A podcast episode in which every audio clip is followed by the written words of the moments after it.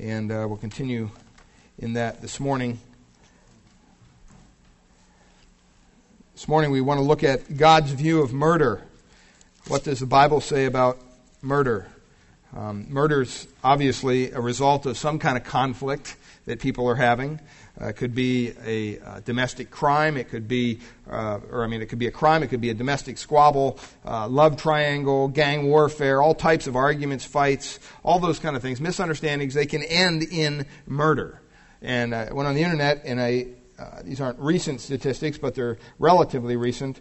Um, murders go on all the time. They go on all day long. There's 45 people murdered today, 1,369 per month, 16,425 per year. Um, that's not including the 4,000 unborn children that we talked about that are murdered every day in the United States. Um, it's, it's interesting to me that we just kind of turn the other way and allow this to continue, not expecting God to intervene somehow and judge this nation. Um, the writer uh, Ray Stedman, in his book God's Loving Word, said this, and I quote As a society, we have our values upside down. Our government creates entire bureaucracies to monitor minute amounts of suspected carcinogens in our food, our air, and our water, yet it also pays subsidies to farmers for producing one of the worst, most highly cancer causing substances around, tobacco. We are told we must save the whales, yet we allow unborn babies to be slaughtered at a rate back then of 3,000 abortions per day. School teachers are allowed to teach witchcraft, New Age, philosophy, and even today, I'll update his quote, uh, Islam in our public schools, yet the Bible, prayer, and the Ten Commandments are banned. We sentence peaceful pro life activists to prison, and yet we turn continually convicted, repeated killers and rapists loose on society. End quote. That was some years ago. But that describes what goes on in our society today. Um, matter of fact, murders are so commonplace in some places they don't even put them in the paper unless they're really grisly and they're multiple or some kind of bizarre circumstance. Uh, murder is a, a really uh, serious problem in our society and in our world, and it's continually, continually getting worse not to mention suicide and abortion and other things that happen.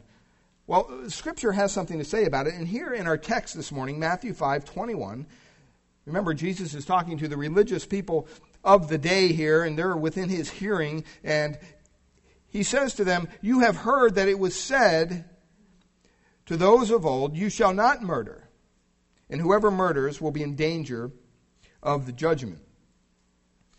Well, where does that come from? We know that it comes out of Exodus chapter 20, verse 13.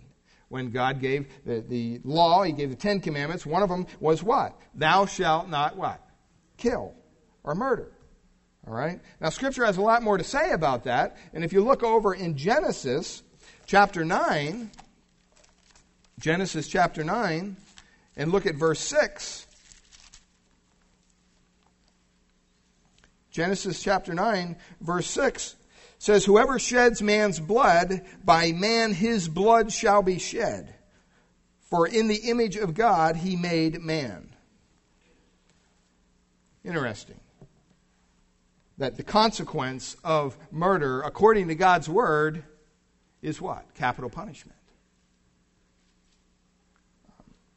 A lot of people have a problem with being pro life when it comes to abortion, and yet, well, you're for capital punishment. How do those two go together?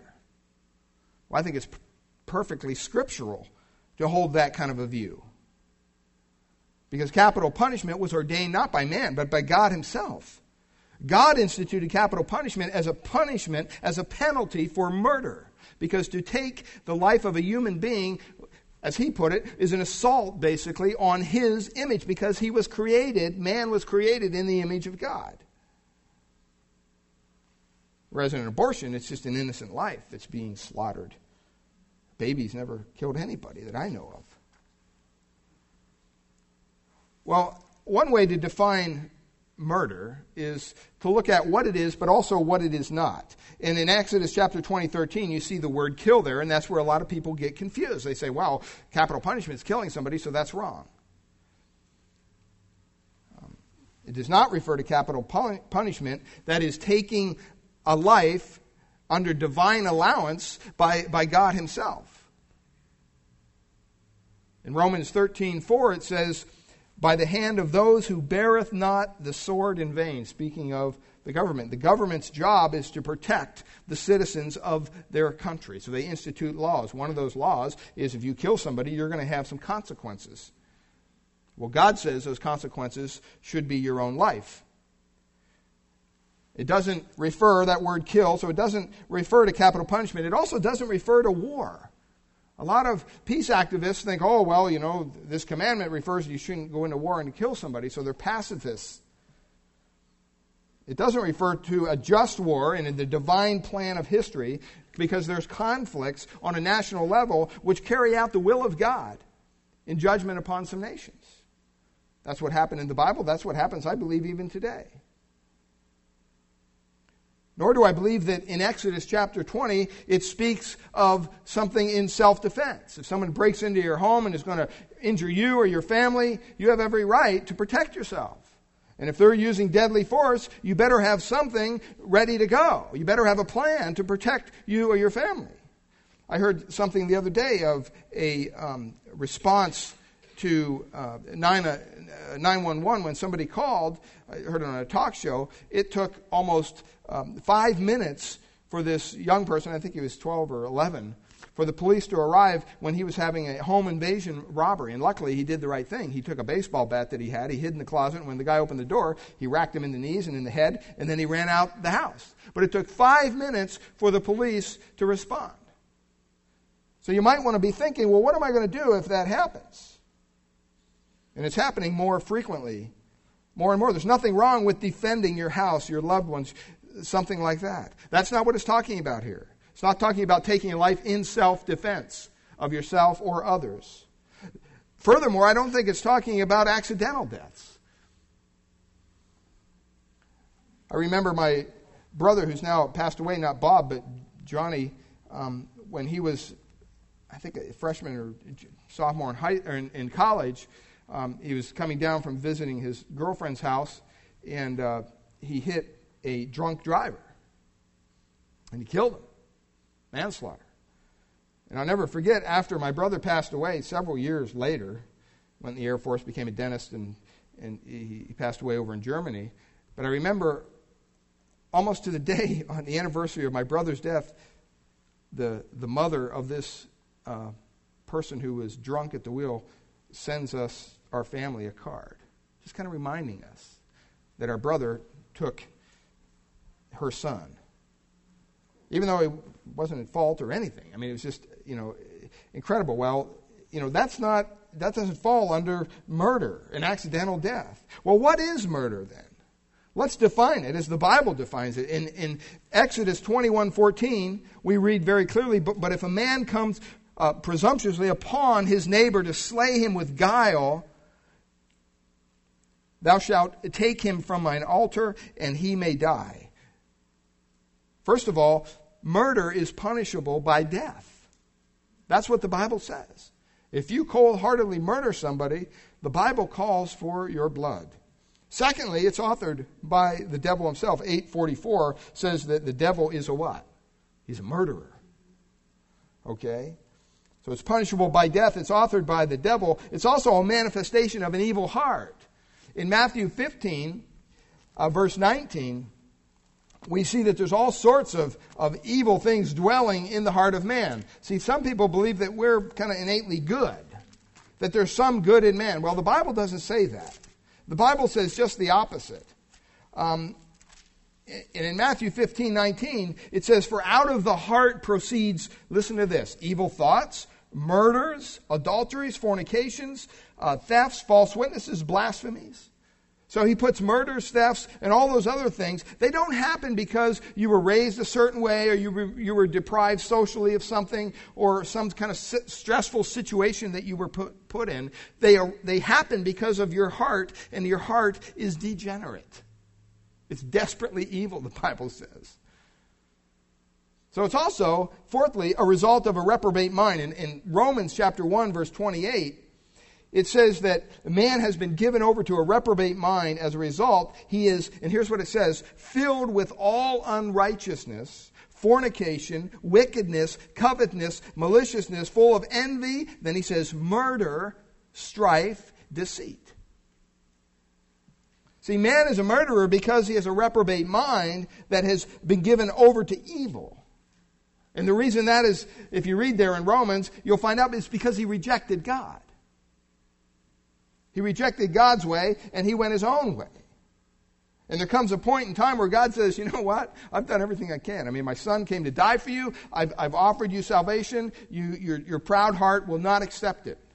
Okay, go your way. And God gives them over to what the Bible calls a reprobate mind. It's a result of that. That's where murder comes from.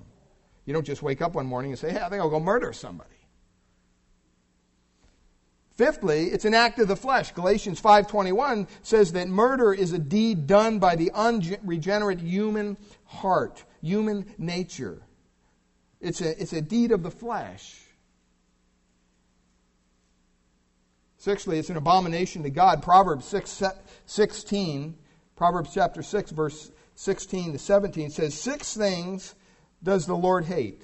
Yea, even seven are an abomination to him. A proud look, a lying tongue, and hands that what? Shed innocent blood. That's what murder is. It's the shedding of innocent blood. Seventh thing here, a cause for what murder is, is, is actually your ticket to hell, is what it is, outside of God's forgiveness of that sin. In Revelation 22, verses 14 and 15, it says, Blessed are they that wash their robes, that they might have right to the tree of life and may enter in through gates into the city. For outside, outside the gates that is, are dogs, sorcerers, fornicators, and what? Murderers.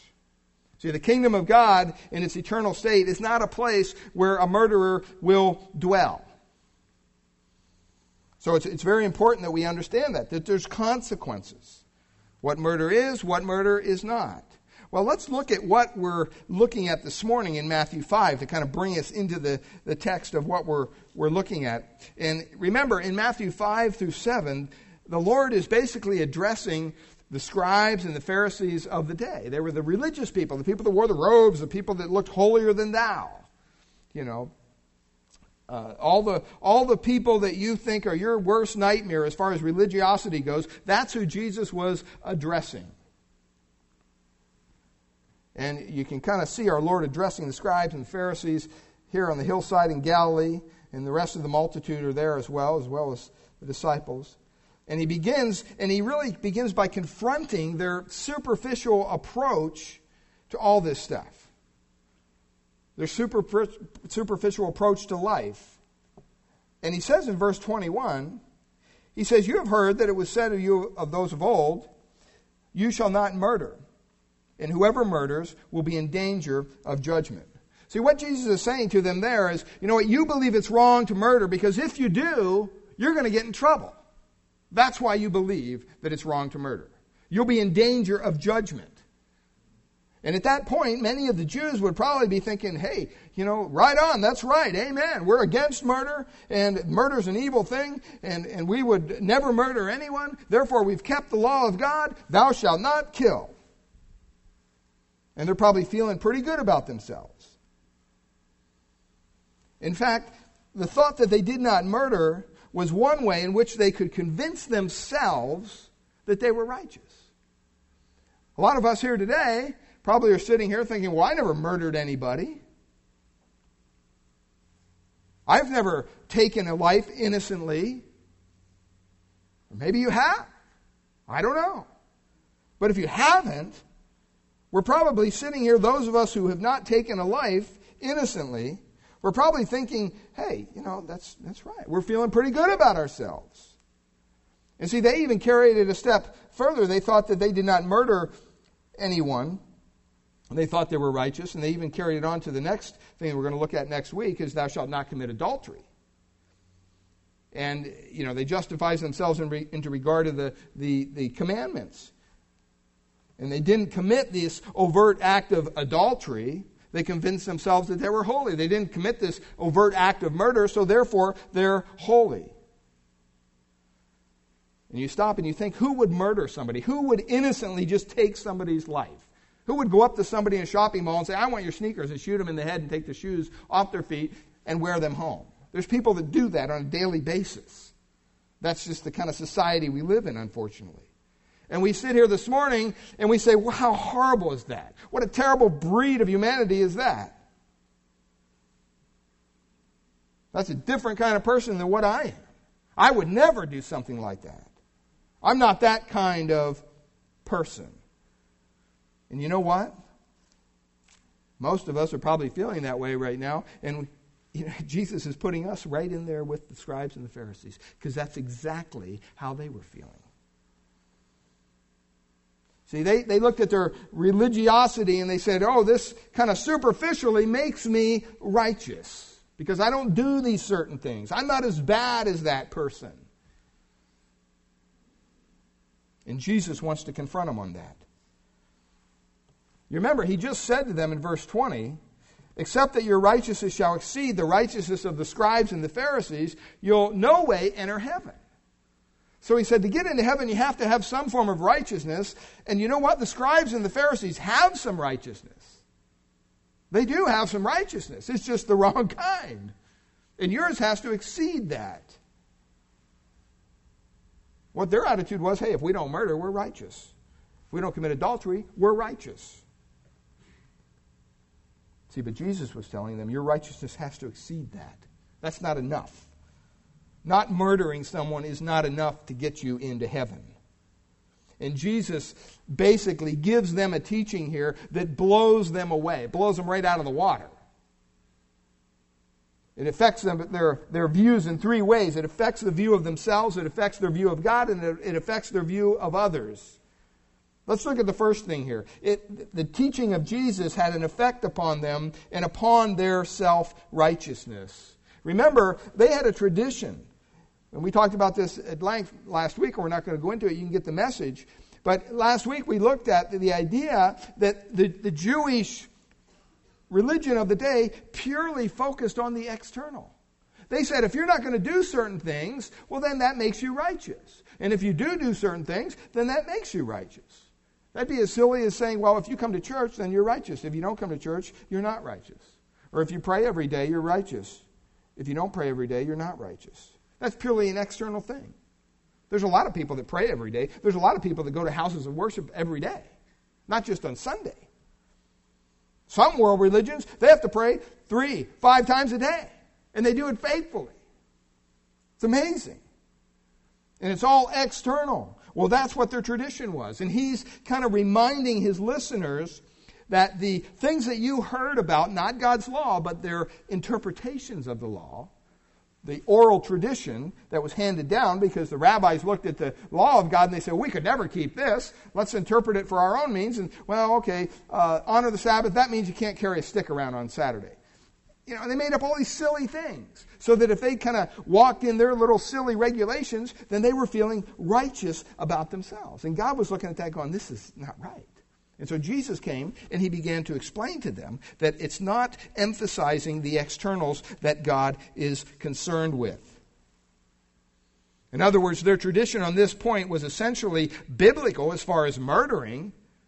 They have a foundation in Exodus 20, they understand that. But the point that Jesus was making here is that the rabbinical teaching didn't go far enough. It's not enough just not to physically take somebody else's life. There's so much more that it means than that. The Jews had taken God's law and only partially interpreted and applied it so they could justify themselves. It's kind of like, you know, we do once in a while. I mean, we're driving our car and, and, you know, maybe we're out for a relaxing drive and everything's fine. Driving the speed limit, you know, feel good about ourselves. Then we're late for an appointment. And we justify in our mind, it's okay to go down 50 miles an hour down Jefferson, even though it's 35 or 40. It's okay.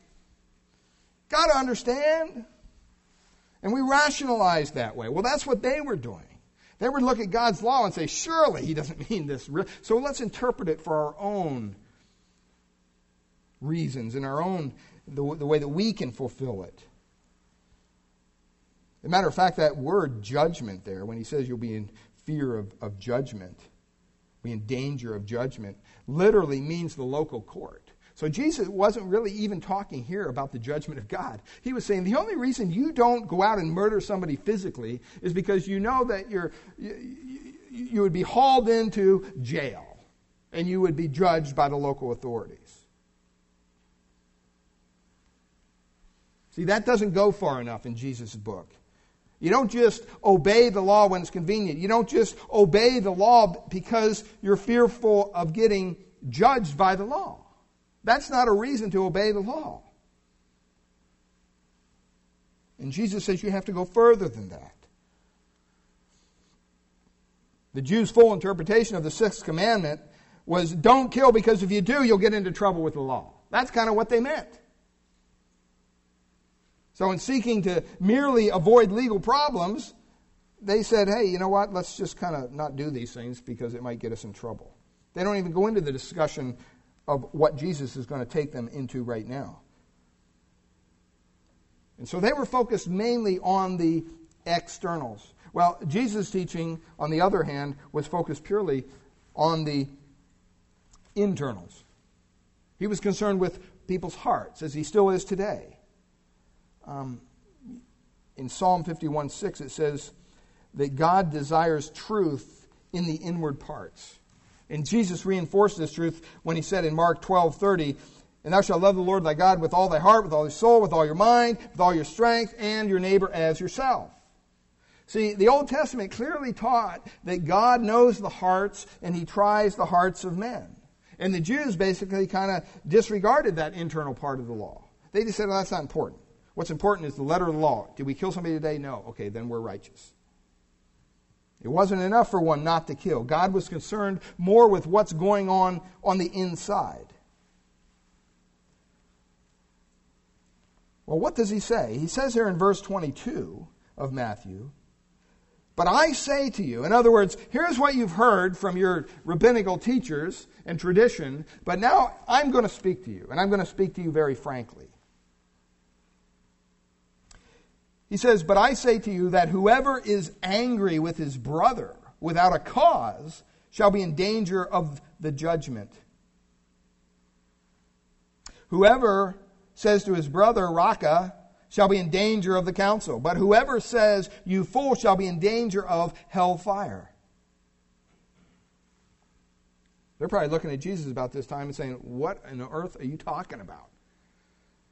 See, what he's communicating to them is, you know what, the issue is not murder alone. That's not what he, the focus here is. The issue is the issue of anger and the issue of hatred in your heart. And he wants them clearly to understand you can't sit there and justify yourself just because you never physically took someone else's life. Because you've probably been angry enough to do that or wanted to. and he says it goes so much deeper than the external. And it affected the Jews' self righteousness. But you know what? It should also affect our self righteousness. You know, we justify ourselves all the time, admitting we would never probably kill somebody, obviously. But at the same time, sometimes we get so angry on the inside with somebody, and we mock and we curse and we hold grudges, bitterness against them. And God's saying, you think that's okay? See, Jesus is implying that God looks at our hearts. He basically swept all the rabbinical traditions and rubbish out of the way and he said, now here's where the emphasis should be. Not just on the external, not just on these actions that you may or may not do, but on your attitude. And he stripped away all this self righteousness that they had. And he taught them that anger is the root of murder and consequently merits equal punishment. See, our Lord was basically saying to these folks that what goes on on the inside of you is what God, God judges. I don't know about you, but that's a fearful thing to think about. It's not just what goes on the outside. Because you know what? We can control what goes on the outside.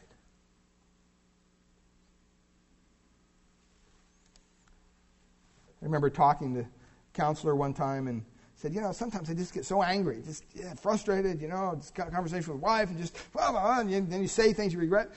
and he goes, well, you need to learn to control that. So I just can't. It just happens, you know, I don't know. I mean, before I know it, I'm, well. And he said, no, you can't. He said, I'll give you an illustration. Say you and your wife are going at it, heated battle. All of a sudden the phone rings. What happens? Or someone knocks on the door. Better yet. Oh, we stopped by for a visit, Pastor. Oh, hi. Come on in. What happens to the argument? It just stops. What happens? You begin to control yourself. All of a sudden, the whole dynamic changes. You don't just continue fighting. What do you do? You control the situation so that you won't be found out. So we can, by God's help, deal with this issue. But see, they weren't even concerned with that. They were just saying, hey, as long as you don't kill your wife, it's okay. you can say whatever you want, do it. It doesn't matter. Just don't kill her physically. That's okay. And God's saying, no, that's not okay. What's going on in your heart? Our Lord saying what goes on on the inside is the way God judges us. The terms of judgment of which you are worthy, you know, you may never kill anyone, but you're definitely guilty in God's eyes if you hate or you're angry or all these other things that He listens here. Now, when he talks here of brother, verse 22, he says, Whoever is angry with his brother, it's a broad term, it's a generic sense of social relationships. He's not talking about a, a spiritual brother here. He's not talking about another Christian. All right? Because nobody listening to Jesus at that time would have understood the brotherhood of believers yet. They just wouldn't get it.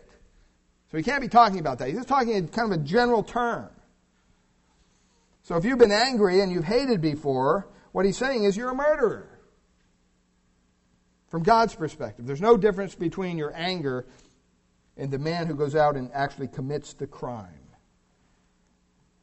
And Jesus strikes very hardly here to show us that even the best of men, if the truth were known, can be the what? The worst of men. See, that's why I say it's so easy to camouflage ourselves, make ourselves look a certain way. And we can sit so smugly and look down our noses at everybody else. Oh, I would never have that problem. I would never do that. I would never do this. But Jesus says here if you've been angry, if you've hated, then you know what? You're a murderer in my book. And he gives several illustrations here. In verse 22, he talks about the sin of anger. Whoever is angry with his brother without cause shall be in danger of judgment. Now, anger is obviously a serious sin, and a lot of us deal with it in different ways. But there's also a righteous anger. It's not just wrong to be angry. I mean, if you're wrong, angry for the wrong reason, then it's definitely wrong. But you can be angry for the right reason. Remember in John 2 when Jesus took the cord and started driving people out of the temple? I don't think he went around saying, okay, I think you're going to have to leave now. You know, no. That's not what it indicates happened. There was some anger there, there was some righteous indignation. And he was totally justified in that. So there are times when a believer has the right to be angry. I think we need a little more of that kind of anger in, in our Christian lives rather than just kind of watch the, the, the, world go by in a, in a handbasket headed for hell and go, oh, well, you know, I know my place is in glory. I think it's time that we stop and, and we do start to call to task some of these decisions that our country's making and, and government's making and begin to say, you know what, this doesn't line up with the Bible. I'm going to vote and I'm going to vote my conscience before God that I'm going to align myself with God's desires, with what God wants. See, and we've come to a point in time where we look at the candidates in the voting thing and we look at it and we go, well, you know, if we vote for this guy, he'll give us free handouts. And, you know, I know he's, he's pro abortion and all that, but that's never going to change anyway, so who cares? How sad. How sad is that? I can't imagine a Christian voting for a candidate who is pro abortion. just blows my mind. And it angers me, to be honest with you. Think that somehow we convince ourselves that this whole political thing is, well, you can't mix church and politics and all that. You know, we have a responsibility as believers to stand up for what is right according to the Bible. It's not about winning elections. So many times we go into an election and we say, well, if we vote for this guy, yeah, he, he lines up right with the Bible on everything. But if I vote for him, I'm just throwing my vote away because he'll never make it. And so we think that somehow when we go into that ballot box, it's all about winning an election. I really don't care who wins the election. I really don't. I want to know when I go to vote, I'm voting before God. My conscience as, as God lays it out in His Word. And if I vote for somebody who's never going to get elected, who cares? But I know that I can walk away saying, you know what, I did the right thing. And we need to stand up as churches and we need to begin to take back some of the things that we've given over to this liberal society in which we live and just say, oh, well, you know, it's all going to end in a ball of fire anyway. Just hope Jesus comes back first. Do you ever think, what if he doesn't? What if Jesus doesn't come back for another hundred years? I don't know about you, but I got grandkids that got to live in this world. I mean, I'm concerned for their welfare. We need to wake up. And so that kind of anger, there's nothing wrong with that, but it needs to motivate us to do something. Some of you are probably saying there, oh, you shouldn't be talking about politics in church. You know, I don't care. It's, it's, it's, it's, not talking about politics. Go vote for whoever you want. But I'm saying, as a believer, as a Bible believing Christian, hopefully you're concerned with what God thinks on these issues. And it's just not about who's going to give you more tax breaks or who's going to give you this or who's going to give you that. I think if God were to vote today, the one thing that he would look at, number one thing on somebody's little list of where they're at, is are they pro life or are they pro abortion? I think that's a single issue that is so important because of the very fact that murder is wrong in God's eyes. And we need to express a little bit of concern, a little bit of anger. We get a little, get a little bit passionate about these things sometimes. And not just continue to sleep uh, as, as everything goes on around us. Ephesians 4.26 says, be angry and sin not. There's a right kind of anger. Obviously, here he's not talking about the right kind of anger. The obviously thing he's talking about here, he's talking about a selfish kind of angry anger. To be angry here is kind of comes from the, the, the, Greek root word, which, which means to kind of brood about something, to kind of nurse an anger. And it, don't allow it to die. It's kind of smoldering. It's always there in your heart. And every time you hold a grudge bitterly against somebody, no matter how small, Jesus says, you know what? You're as guilty as the person who takes a life. and consequently you deserve the same judgment. That's hard for us to comprehend, but that's really what he's saying here. There shouldn't be any difference because they are both as serious as each other. In fact, that same Greek word here for judgment is used at the end of verse 21 to refer to the, to the sentence meted out by the civil court for murder. And Jesus says if you're angry, then you're in danger of execution, capital punishment should belong to you for anger, just as it is for murder. That, that, that's crazy in our ears, but that's really what he's saying. He's, he's trying to wake them up. It forces us to evaluate not just our external behavior, but our what? Our internal attitude. It isn't so much what we're doing, beloved, it's who we are and what we're feeling, what we're about on the inside. Obviously, the civil court in the world would not give the death penalty to someone who's getting angry, rightly so. But if God is the one sitting on the throne and calling the verdicts, then we better accept the fact that the one who is angry is just as guilty as the one who kills because it's all sin. And then he goes on there in verse 22. He says, Whoever says to his brother, Raca, shall be in danger of the council. Has the idea of not only the sin of anger involved here, but the sin of slander. Um, Another person condemned as a murderer who ought to go before the council and get the same death penalty. Uh, that word raca, we really don't know what it means. Um, it's obviously not a good term. you know, uh, it could be fool or empty headed, blockhead, whatever. Worthless, brainless idiot. You know, you can go on and on with things that you could fill in there, but we really don't know in that day what it really meant. But we do know that it wasn't meant for their edification. okay? It was an expression of slander against somebody that you didn't really care for. So our Lord says that contempt is murder committed in the heart. Has, has this contempt for murder committed in the heart. And, and I think that it's important that we understand that. When we feel inside that it's enough to, you know, damn us into eternal hell as much as we do on the outside, our actions are just as important as our attitudes. And somehow we get that all mixed up. And later, later on there, he not only talks about the uh, sin of anger and the sin of slander, but also cursing. But whoever says, uh, shall say, thou fool, moros, or moron, shall be in danger of hellfire. Um, this is the worst thing, apparently, that you could say to someone. Um, and it's, it's speaking of someone who rebelled against God. And so you call someone a rebel against God. To accurately call somebody a rebel against God, you would be doing him a favor. But to call him as a kind of a just a hatred kind of an attitude, that's wrong. As a matter of fact, Jesus used this term in Matthew 23 17. He said to the Pharisees, You fools. Same term. It wasn't wrong for him to use it because they were truly people who rebelled against God. In, in Psalm 14:1, it says, The fool has said in his heart, What? There is no God.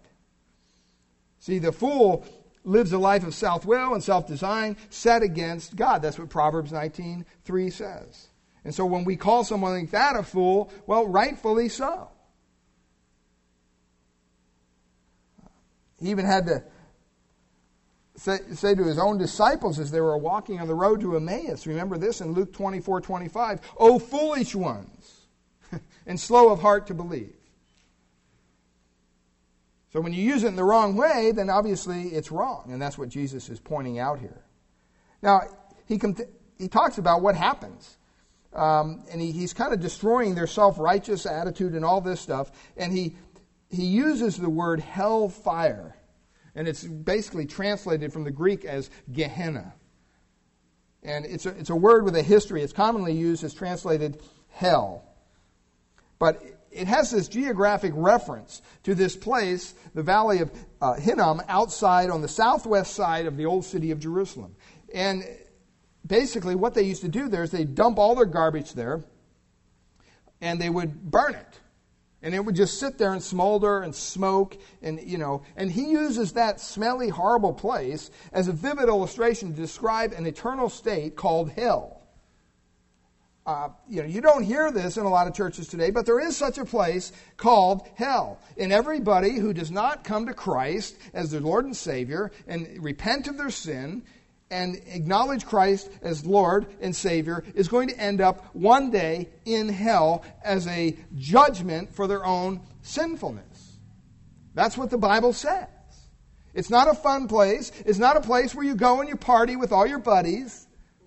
Doesn't work that way. I mean, you know, would want to think that, but it doesn't work that way. It's a place the Bible describes as utter darkness of eternal burning, and yet the flesh is never consumed. Have you ever been burned?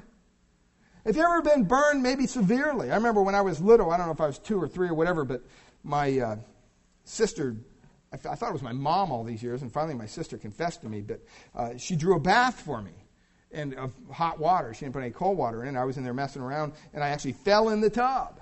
And I remember, you know, I don't remember this incident, but um, I remember seeing pictures of me have these little mitts on. And what they'd do, they had to wrap each individual finger so they wouldn't grow together. I'd probably be a good swimmer if they didn't do that because I'd have webbed, webbed hands. But, you know, they, they had to wrap each individual one. I had them wrapped up for, you know, probably a month and a half or whatever before they could take these things off. And maybe that's why I wash my hands and so much. I don't know. You know, it's just kind of weird. I think about that sometimes. But I remember, you know, thinking, boy, I wonder what that felt like. I don't remember it, thank God. But anybody who's been burned that's not an experience you want to do again. You know, you don't burn yourself while you're cooking dinner. Oh, I burned myself. That felt kind of good. I think I'll do it again. Oh, let's get the other hand. You don't do that. You never do that because it hurts. Well, can you imagine an eternity in hell with that pain and that anguish never, ever, ever going away? What a horrible place.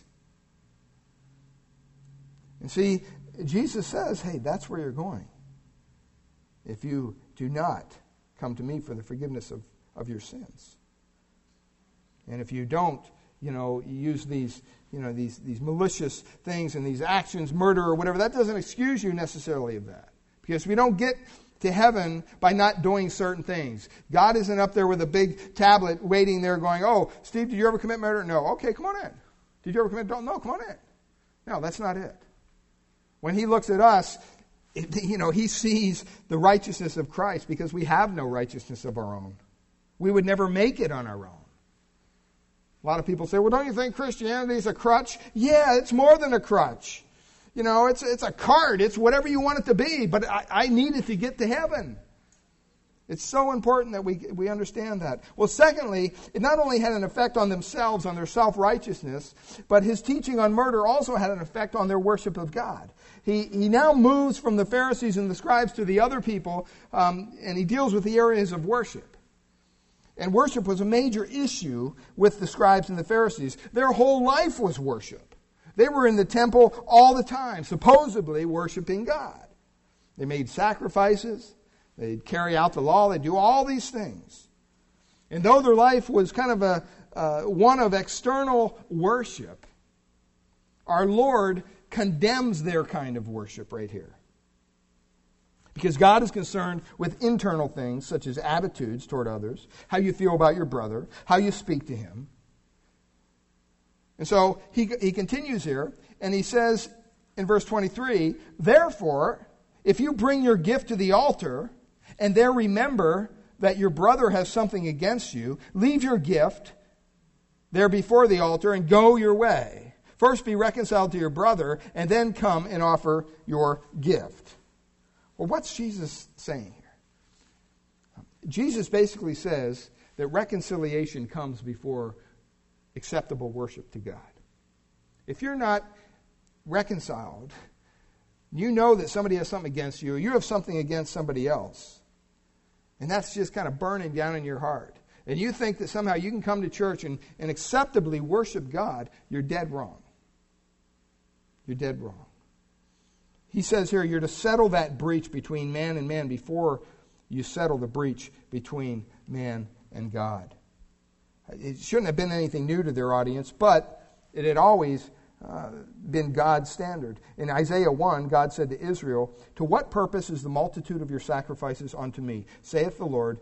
He says, I am full of the burnt offerings of rams and of the fat of fed beasts.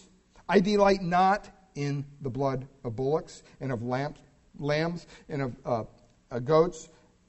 Bring no more vain oblations. Incense is an abomination unto me. Your new moons and your appointed feasts my soul hates. This is God speaking. They are a trouble to me. I am weary of bearing them. Does he feel, sound a little fed up? I think he does. Your hands are full of blood, he says. And then he says this Learn to do well, seek justice, relieve the oppressed, judge the fatherless, plead for the widow.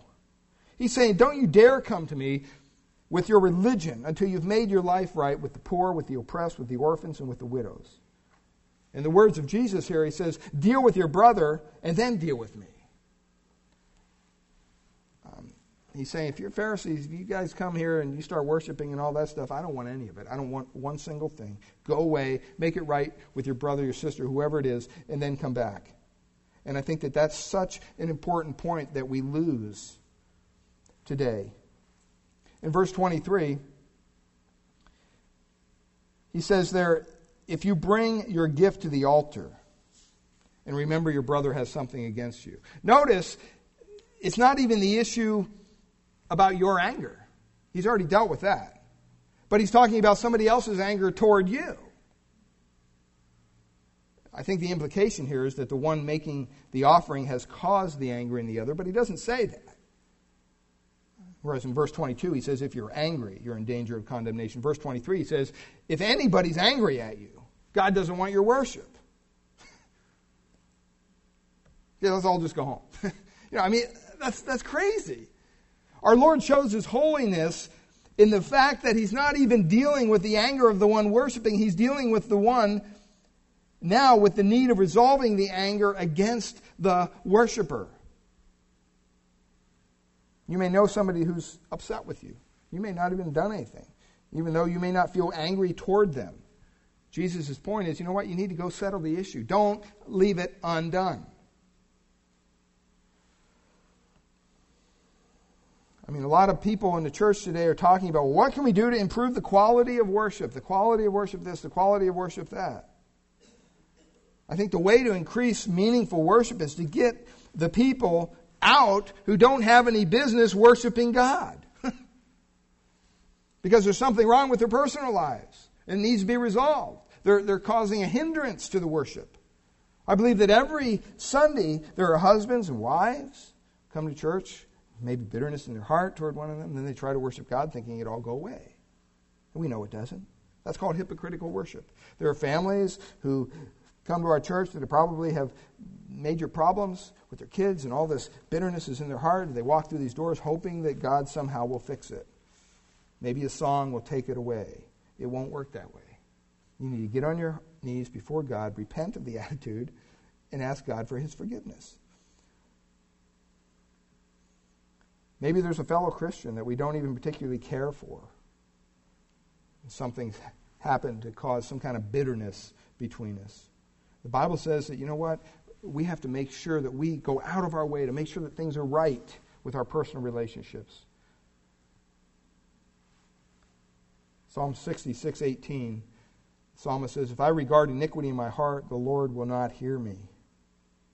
1 Samuel 15, 22 says, Has the Lord as great delight in burnt offerings and sacrifices as in obeying the voice of the Lord? Behold, to obey is better than sacrifice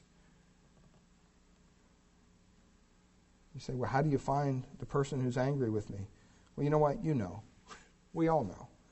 If we have an issue with somebody, God is just saying, you know what? Reconcile it, deal with it. Last thing this morning, verses 25 to 26, he not only talks about the effect of his words in those other two ways, but he also, their own self righteousness, and their way they worship, but our own relationships with others.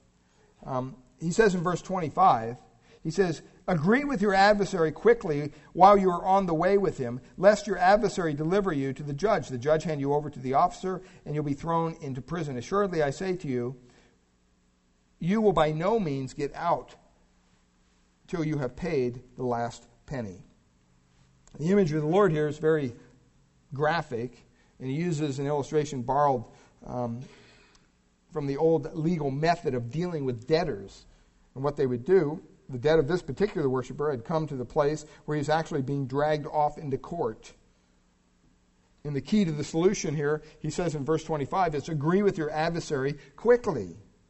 Um, and has the idea of immediately resolving a problem before you continue to worship God. If you know there's a problem with somebody, deal with it. I mean, we're all adults, let's just talk about it. Um, don't wait until you have the right time or, you know, well, you got to go and pray about it. You got to do all this stuff that we make up excuses because we don't want to confront someone or we don't want someone to confront us. And basically, what he's saying is settle your case out of court. Don't wait till it becomes this major issue.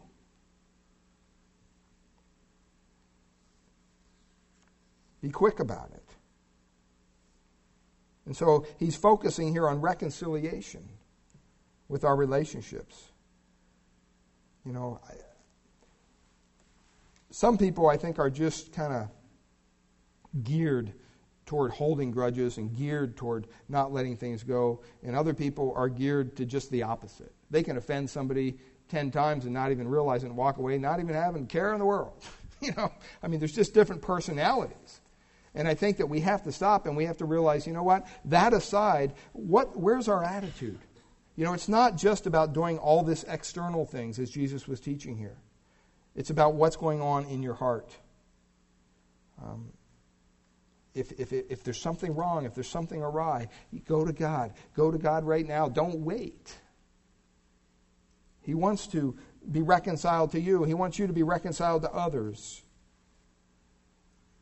Well, Jesus' teaching here is pretty hard. Who is a murderer? Well, have you ever been angry? Called somebody a name? Whether a family member or a stranger? Have you ever cursed anybody? Have you ever come to church worship while you still had bitterness in your heart? I think we could all say yes, yes, yes, yes, yes. God says, you know what? Then you're the same as a murderer because you have allowed bitterness, hatred, and anger to enter your heart. And he asks the question who deserves God's judgment? Who deserves death and hell? Who deserves it? We all do. There's not a person in this room that doesn't deserve it. Because the Bible says in Romans 3:23 that we have all sinned. Doesn't say what kind of sin. We've all sinned and come short of God's glory. And it says the wages of that sin is what? Death. Spiritual death. How do you escape it? We're all murderers. We're all in the same boat together. No murderer will inherit the kingdom of God because we're all deserving death and hell. How do we escape God's judgment? It's only one way. Because you're, you're looking at this situation, you're going, well, that's impossible. Everybody would go to hell if that be the case. Exactly the point. That's where God wants us. He wants us desperately on our knees saying, Man, I need something else. I can't do this on my own. What are we going to do? Jesus here wants to drive his listeners to the fact that they cannot be righteous on their own. We don't have any righteousness of our own. And the minute we begin to think we do, that's pride. We're all sinners saved by grace. I pray that that's the truth. We both all of us deserve death. All of us deserve hell. But it's only by the grace of God that we're excused, that our sin is forgiven. The righteousness that we desperately need only comes from God. Romans 3:20 says, "By the deeds of the law there shall no flesh be justified." In other words, you can't do enough to work your way into heaven because it's the righteousness of Jesus Christ which is put on us, it's imputed to us, it's given to us by God Himself.